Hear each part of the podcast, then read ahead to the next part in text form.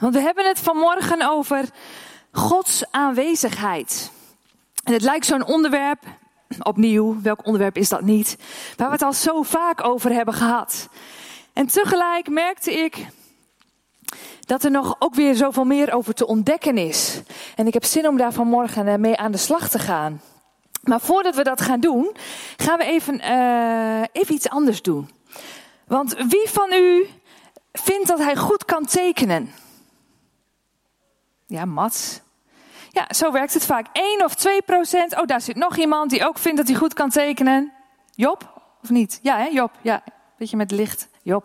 Job en Mats kunnen goed tekenen. Verder nog iemand? Emma ook, of Josianne die ernaast zit. Ja, heel goed. Dus kinderen. Maar waarom zeggen volwassenen niet dat ze goed kunnen tekenen? Ik dacht het ook. Ik kan niet tekenen. En daarom gaan we nu even een klein oefeningetje doen. Jullie hebben allemaal een pen en papier. Ik ook. Kun je dit goed zien op de beamer? Ja, we gaan nog een keer over op zwart papier. Was de tip van Rick. Is nog niet gelukt, sorry jongen. We gaan uh, echt een heel ingenieus poppetje tekenen waar je straks zelf versteld van staat. En we beginnen met een neus en je mag me gewoon nadoen. Dit moet lukken. Daarboven tekenen we eigenlijk twee zesjes. Een zesje en nog een zesje. En de rondjes kleuren we in. Ogen. Dan gaan we naar de mond.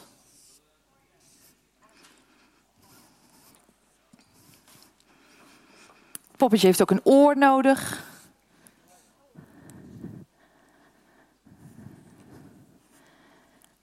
Even een mooi wolkje als haar. Teken het maar gewoon na. Een mooie lijn voor de kin. Hier nog een streepje. Een neklijntje, heel eenvoudig. En een paar schoudertjes. Wauw. En laat nu eens aan elkaar zien wat je gemaakt hebt. Want ik denk dat je er versteld van staat wat je kunt. En hoe simpel was dit? We hebben acht vormpjes gemaakt. Simpele vormen. En weet je, hier kan je allerlei aanpassingen in maken. Je kan ook een puntneusje doen. Andere ogen. Je kunt hier te kust en te keur mee variëren. Hè, van jullie?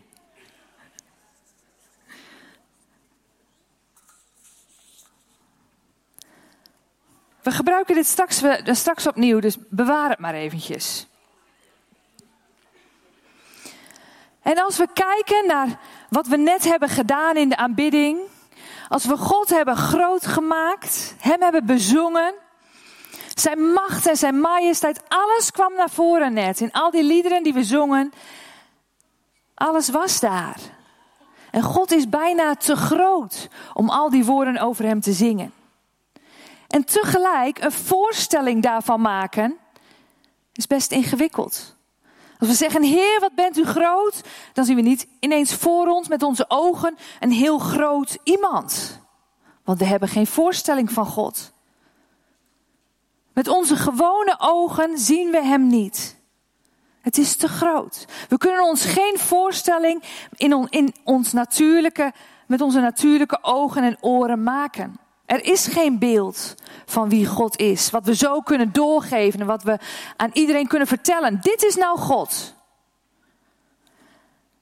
En tegelijk hebben we een hele geschiedenis gekregen waarin God zichzelf laat zien. En in het Oude Testament, waar we straks ook als eerste weer naartoe gaan, want dat blijft de basis van wie God is. Daar wordt veel gesproken als we het hebben over Gods aanwezigheid, over zijn heerlijkheid. En die heerlijkheid is zo groot dat mensen er ontzag voor hebben en bewondering. En als God zijn heerlijkheid laat zien, betekent dit vaak dat er een taak aan verbonden is.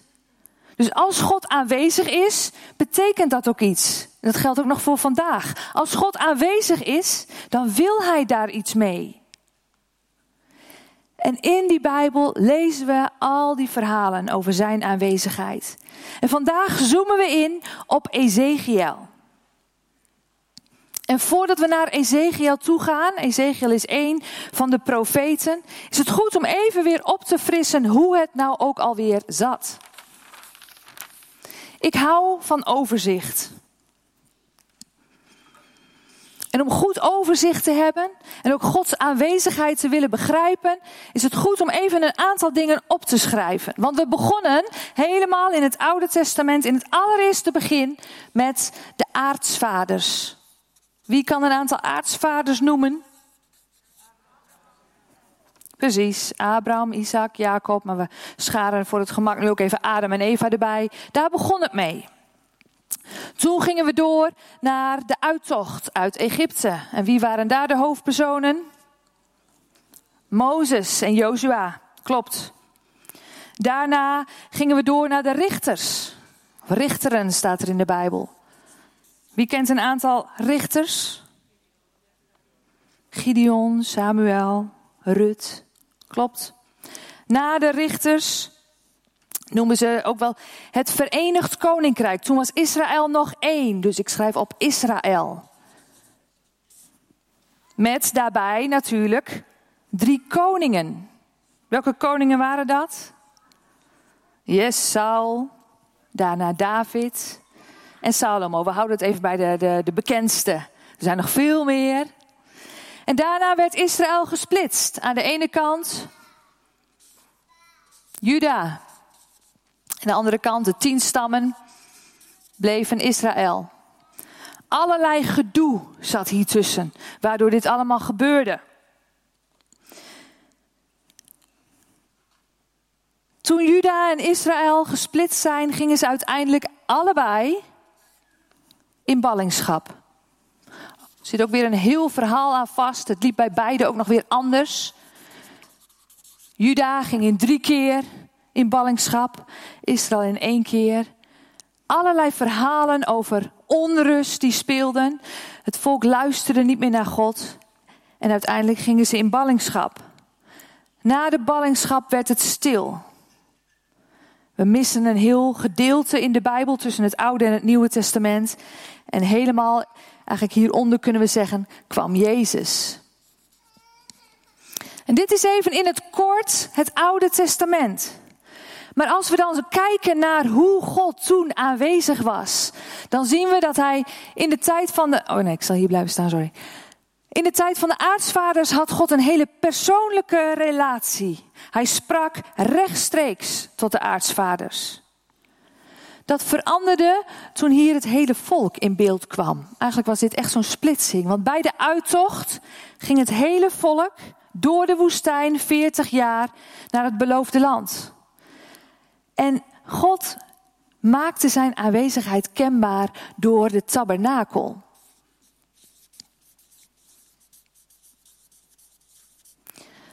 Zijn eerste uiting om te laten zien, ik ben aanwezig. De plaats waar God woonde. In de tabernakel, die bestond uit het voorhof, het heilige en het heilige der heiligen. En daar stond de ark van het verbond. En hoe die tabernakel gemaakt moest worden, daarvoor was Mozes, de leider van de uittocht, de berg op geweest, de Sinaïberg. En hij had daar precies van God gehoord hoe die tabernakel eruit moest zien. Hij kreeg ook de twee stenen tafelen mee, waarop de regels van God over hoe te leven stonden geschreven. Die werden in de tabernakel opgeborgen, in het heilige der heiligen, in de ark.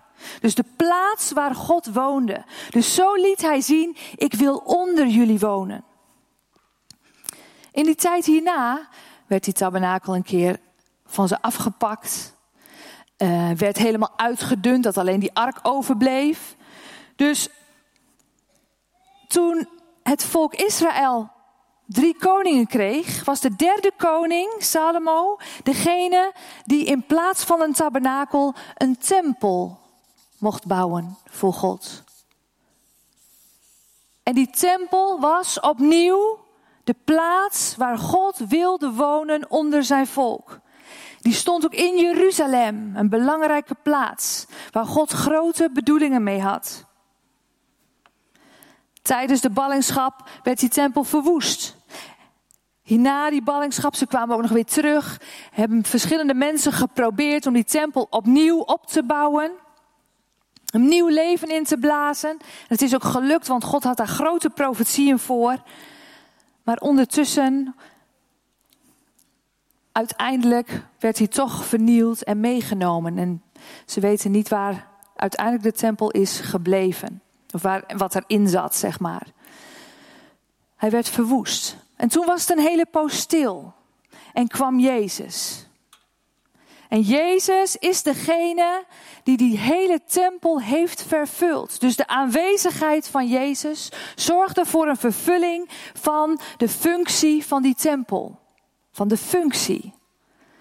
Want Paulus zegt in het Nieuwe Testament dat zijn kerk, Gods kerk, uiteindelijk de tempel van God is geworden. Dus door die hele lijn heen zie je hoe God aanwezig wil zijn in, bij de mensen. En Ezekiel is een profeet in de tijd van de ballingschap. Want wat hier gebeurde is een, het is een prachtig verhaal. En een groot gedeelte van Juda was naar Babel gedeporteerd. Dus dat was de plek waar ze in ballingschap zaten. In het boek wordt een verklaring gegeven voor de verwoesting en de ballingschap. Het is een straf van God voor de zonde van het volk, met name omdat ze andere goden vereerden. En tegelijk, dat is met al die profeten zo, gaat ook dit boek over de belofte van terugkeer naar Jeruzalem en het herstel van Juda en Israël. Maar we hebben het dus over Gods heerlijkheid, over de plaats waar hij woont. En Ezekiel ziet wat God wil doen. God laat aan hem een boodschap zien die hij heeft voor de mensen. Via één persoon spreekt God tot het volk. En aan het begin van de profetie van Ezekiel was de heerlijkheid van God nog in de tempel van Jeruzalem. Maar doordat Israël niet luisterde en daarmee doorging met het vereren van andere goden, moest God zijn persoonlijke aanwezigheid terugtrekken. En zijn heerlijkheid verdween uit de tempel en uit de stad. En als we dan kijken naar Ezekiel 43, vanaf vers 1, dan lezen we daar een beschrijving van het herstel van wat God wil doen. Want in de, tijd hiervoor was God zo bedroefd door de zonde van zijn volk dat hij zijn aanwezigheid terugtrok uit de stad. De heerlijkheid verdween. Die ging oostwaarts en bleef gedurende een tijd rondhangen boven de olijfberg ten oosten van de stad. En na de terugtrekking van de glorie van de Heer volgden verschrikkelijke oordelen voorspeld. Die worden voorspeld in de profetieën die volgen. Maar vermengd met deze oordelen zijn altijd de beloften van herstel. Die lezen we in Ezekiel 43 vanaf vers 1. Toen nam de man mij mee naar de oostpoort. En daar, vanuit het oosten, dus ook de plek waar de heerlijkheid van God weg was gegaan, ik zag ik de God van Israël in al zijn luister verschijnen, met een geluid als het gebulder van de zee, en de aarde straalde ervan. Wat ik zag leek op wat ik had gezien toen ik de verwoesting van de stad zag. En op wat ik had gezien bij het Kebarkanaal. En ik wierp me voorover op de grond. De luisterrijke verschijning van de Heer ging door de oostpoort de tempel binnen. Toen hief een geest mij op en bracht me naar de binnenhof. En ik zag dat de tempel vol was van de luister van de Heer. Toen werd er vanuit de tempel tegen mij gesproken, terwijl de man naast mij stond. Mensenkind, dit is de plaats van mijn troon, de plaats waar ik mijn voeten zet. Hier zal ik voor goed blijven wonen, te midden van de Israëlieten. Het volk van Israël zal mijn heilige naam nooit meer bezoedelen. Zij, nog hun koningen, niet met hun ontrouw en niet met de lijken van hun koningen in hun tombes. Hier wordt dus de terugkeer beschreven van die zichtbare aanwezigheid van de Heer, die opnieuw wil wonen bij zijn mensen, voor altijd. En daar zien we het ultieme doel van Gods omgang met mensen. En in het laatste hoofdstuk van Ezekiel zien we dat opnieuw als we naar hoofdstuk 48 gaan. Dan is de tempel en de stad die zijn uiteindelijk klaar. Dat, dat beeld ziet Ezekiel. En dan krijgen ze de naam De Heer is daar. Er staat in vers 35. Voortaan heet de stad De Heer is daar. Dus er was geen twijfel over mogelijk hoe dit zat. Die stad kreeg gewoon die naam van Gods aanwezigheid. En daarmee komt het echte doel naar voren van het bouwen van zowel de stad als de tempel. Ze vormen een verblijfplaats voor de Heer. Hij wil wonen tussen zijn mensen en dicht bij ze zijn. Hij wil laten zien wie hij is. Niet van veraf, maar van dichtbij.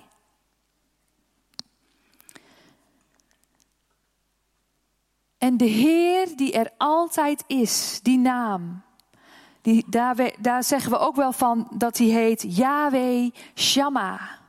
De Heer die altijd aanwezig is. En dat is één van de namen, van de Yahweh-namen die God heeft gekregen. Want God wist dat alleen zijn aanwezigheid niet genoeg was. Hij moest meer van zichzelf laten zien. Dus er zijn nog zes van die namen. Yahweh Jireh, de Heer die voorziet. Hij heeft alles geschapen. Hij onderhoudt alles nog steeds en regeert over alles. Niets gebeurt toevallig. Alles is in zijn hand, waaruit wij de dingen mogen ontvangen. Yahweh Rapha, de Heer, de God die geneest. Yahweh Nissi, de Heer die onze banier is. Iets wat je opheft. We hebben er net over gezongen. Wat je omhoog houdt. Iedere situatie kun je opheffen naar God. Hij is de Yahweh Nissi. En van zijn, van hem mogen wij onze hulp verwachten. Hij is de Yahweh Shalom. De Heer die onze vrede is. Zijn naam is rust en geeft vrede. Hij is de Yahweh Roi. De Heer die onze herder is. Hij leidt ons, hij troost ons, hij bemoedigt, hij voedt op. Hij is Yahweh Tzidkenu, de Heer die onze gerechtigheid is. Hij maakt recht wat krom is en staat daarvoor. En de naam die we net noemden, Yahweh Shammah, de Heer die altijd aanwezig is. En zijn aanwezigheid is daar. Dat heeft hij in de geschiedenis meerdere malen laten zien.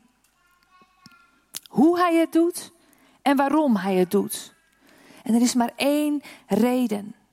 En die reden is liefde. En dat is vaak in, ook in dit verhaal, er zitten zulke grote dingen in die geschiedenis. Heftige verhalen van oorlogen, van mensen die de grond splijt en mensen worden opgenomen daarin. Maar door alles heen blijft die lijn van voor naar achter. Liefde. Dat is wie onze God is. Niemand anders dan Hij kan door alles heen, in welke situatie ook, blijven zeggen: Maar hier ben ik. Ik ben aanwezig. Ik ben de herder. Ik ben Yahweh Roi. Al zijn namen zijn gebonden in die liefde. Niemand is aan Hem gelijk. Overal onder in Zijn aanwezigheid. Ik wil bij jou zijn. En uiteindelijk is zijn bedoeling, omdat die liefde ook steeds weer overwint, de hemel op aarde. Hij wil wonen bij ons. Hij wil zijn liefde op alle mogelijke manieren laten zien. We zien het in zijn namen. We zien het in wie hij is. In wat de geschiedenis ons geleerd heeft de hemel op aarde brengen. En dat principe geldt voor ieder systeem dat de Heer ooit voor de mens bouwde. Dat was het doel van die tabernakel. Dat was het doel van die tempel. Dat was het doel van al die profetieën die in die ballingschap op al die profeten, bij die profeten terechtkwamen. God wilde zichzelf laten zien als liefde, vanuit vertrouwen. En mensen maakten andere keuzes, maar iedere keer opnieuw hoop op herstel. De belofte van herstel. Dat ging door, want dat is wie hij is. Hij kan niet anders. Door alles heen. Een verblijfplaats waar God kan wonen. Dat is wat hij zoekt, midden in zijn volk, zodat hij hen nooit hoefde te verlaten. Hij hield vast aan zijn doel. En ook aan het einde van de Bijbel zien we dat terugkomen. Dat doel is onveranderd, die hemel op aarde. Openbaring 21, daar lezen we het ook in.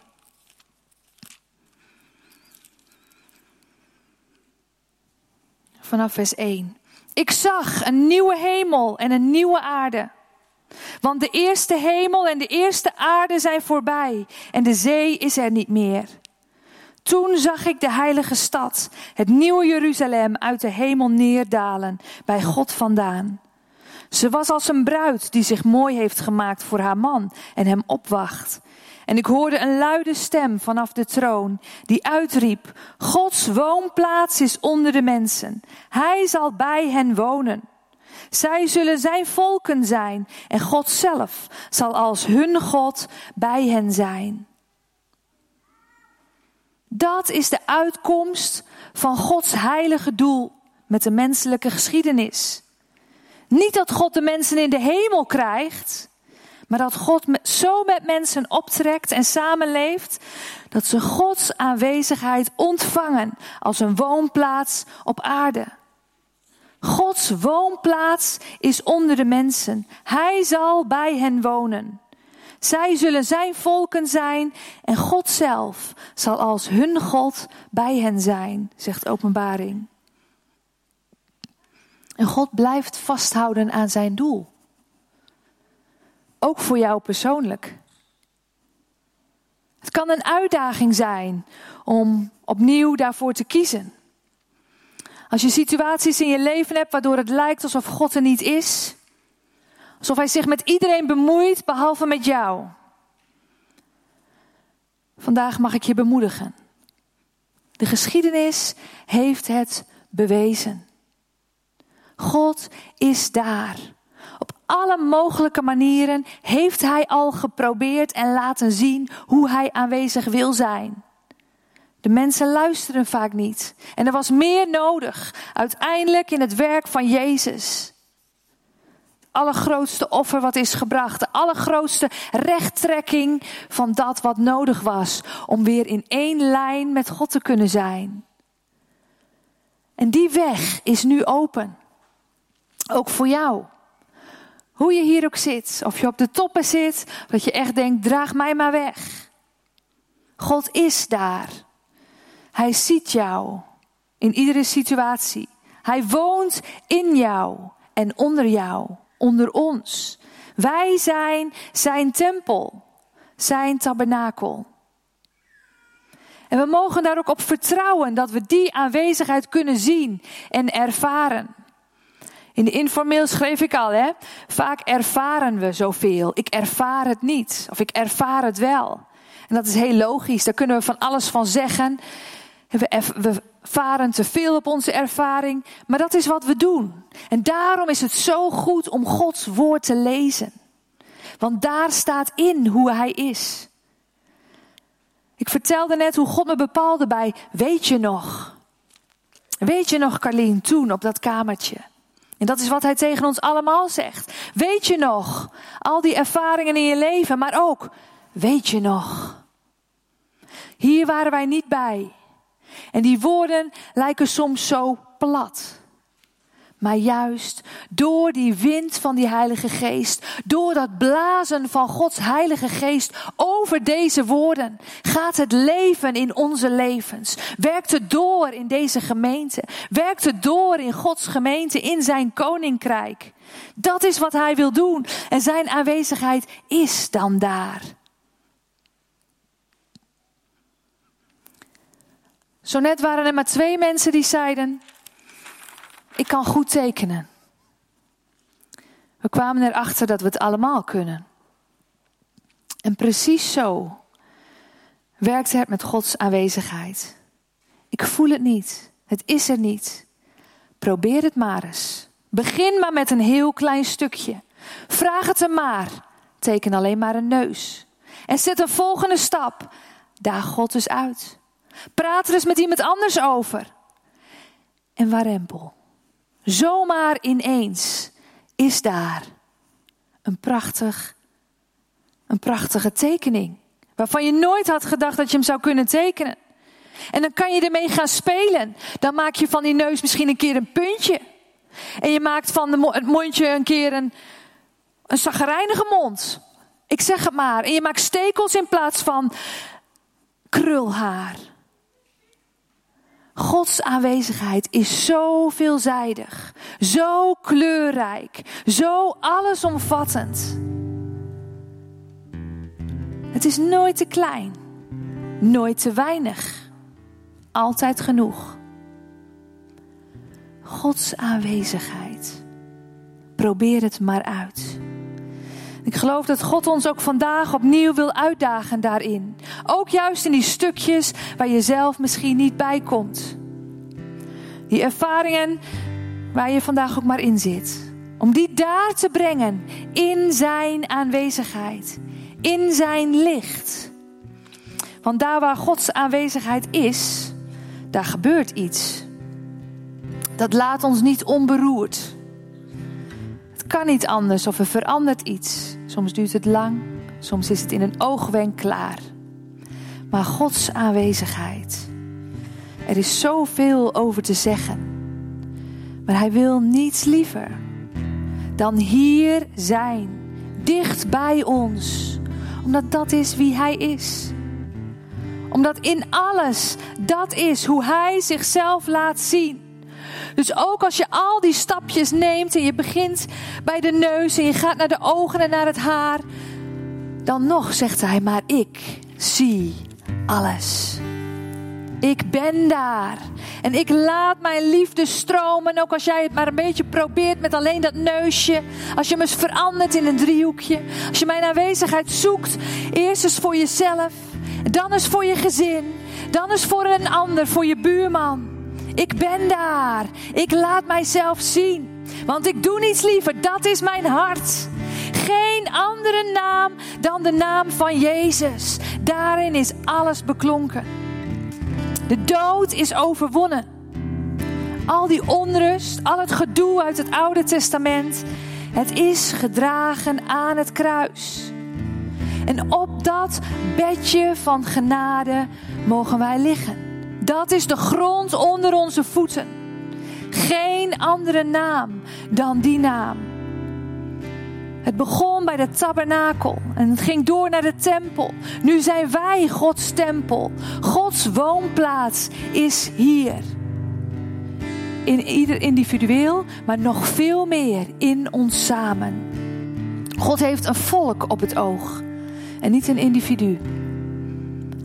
En je mag daarbij horen. En die aanwezigheid zo indrinken. Niet alleen vanuit ervaring, maar ook vanuit geschiedenis. Wat daar al is gebeurd. En zo hebben we allemaal een geschiedenis die we met elkaar mogen delen. En dan gaat Gods aanwezigheid nog meer stromen. Zijn heerlijkheid wordt zichtbaar en zijn glorie vult de tempel. Zijn glorie vult het huis. Want dat is wie hij is geen andere naam dan de naam van Jezus. Dus laten we daar ook, als je met me wilt gaan staan, ook voor gaan bidden. Dat is wie u bent, Heer, de grote aanwezige. Niemand gelijk aan u. Uw aanwezigheid vult dit huis op dit moment. Heer, u wilt ons ook daarbij bepalen, bij die diepe waarheid en die diepe wijsheid van uzelf. Waarin u zichzelf laat zien aan ons. Ook vandaag, Heer. Vult u onze harten met uw aanwezigheid. U bent daar al. Maar er is altijd meer te ontdekken vanuit uw diepe liefde. Zodat het plaatje nog completer wordt. Zodat wij nog completer worden. En zodat uw koninkrijk nog completer wordt. Want dat is het. Het is de hemel op aarde, Heer. En daar verlangen wij naar. Om dat te zien. Om daarin te wandelen. En uw woorden spreken waarheid. En uw woorden spreken wijsheid. En we danken u voor Ezekiel. Die uw aanwezigheid zag verdwijnen, maar ook zag terugkomen. En woning zag maken in uw tempel, in uw stad. Heer, er zit zoveel symboliek in uw woorden en soms kan het heel onduidelijk zijn. En ook daarover vragen we uw openbaring. Want uw woord is rijk en woorden doen altijd tekort aan wie u bent. Maar vandaag bent u hier en u vult ons met meer van u. Altijd meer van u. Groter dan groot bent u, rijker dan rijk zijn uw woorden. Dieper dan diep gaat uw liefde. Wijzer dan wijs bent u, Heilige Geest. En machtiger dan machtig bent u. Dank u wel voor wie u bent. Dank u wel. Ja, ik denk ook dat het goed is om gewoon maar de gedachten en wat je ervaart ook op dit moment in Gods aanwezigheid. Om het gewoon even voor Hem te brengen, om het uit te spreken.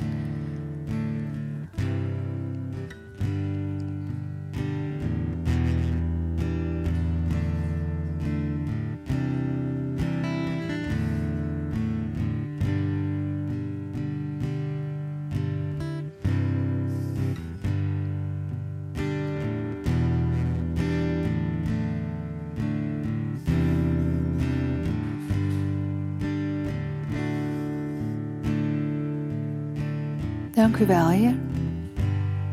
Dank u wel. Dat u zo in ons werkt.